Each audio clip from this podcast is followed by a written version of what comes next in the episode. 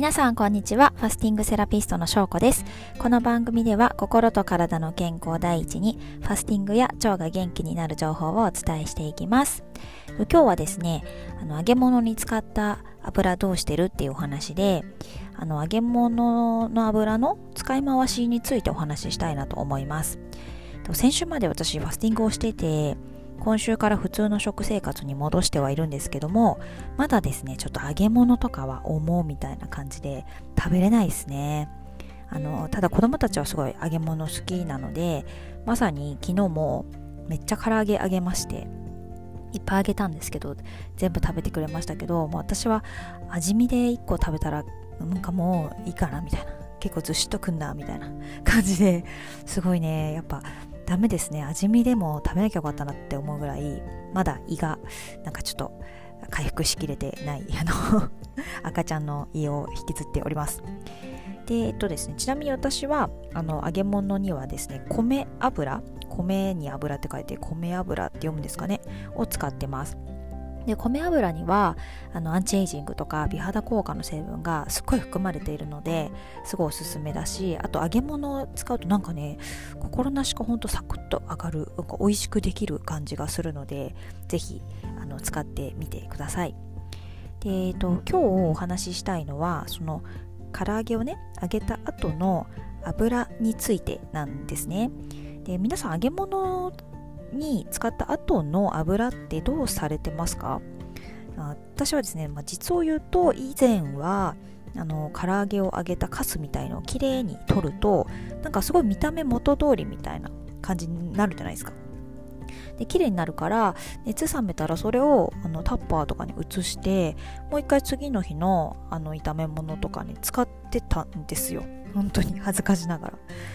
でそれこそ、あの愛用しているねあの今愛用している米油とかは通常のサラダ油よりもやや高価なのでなんか揚げ物でがっつり使ってしまうとなんかもったいないなとかって思うんですけども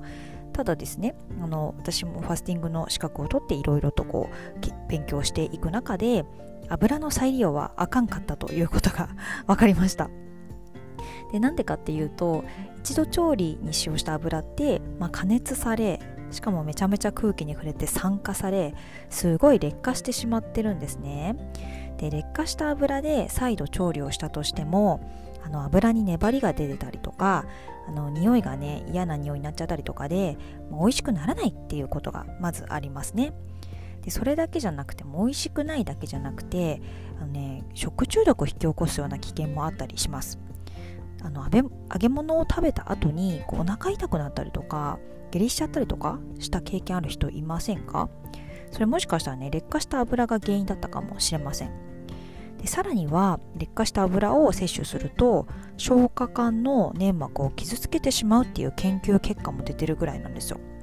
で消化管の粘膜を傷つけて内臓への負担をかけてしまってもう健康を害する恐れもありますので一度使った油は、まあ、もったいないけど捨てちゃいましょうということです。ちなみにあの油の捨て方ですけどあの皆さんどのようにされてますか？私はですね以前はなんか油を固めるような商品を使ったりとか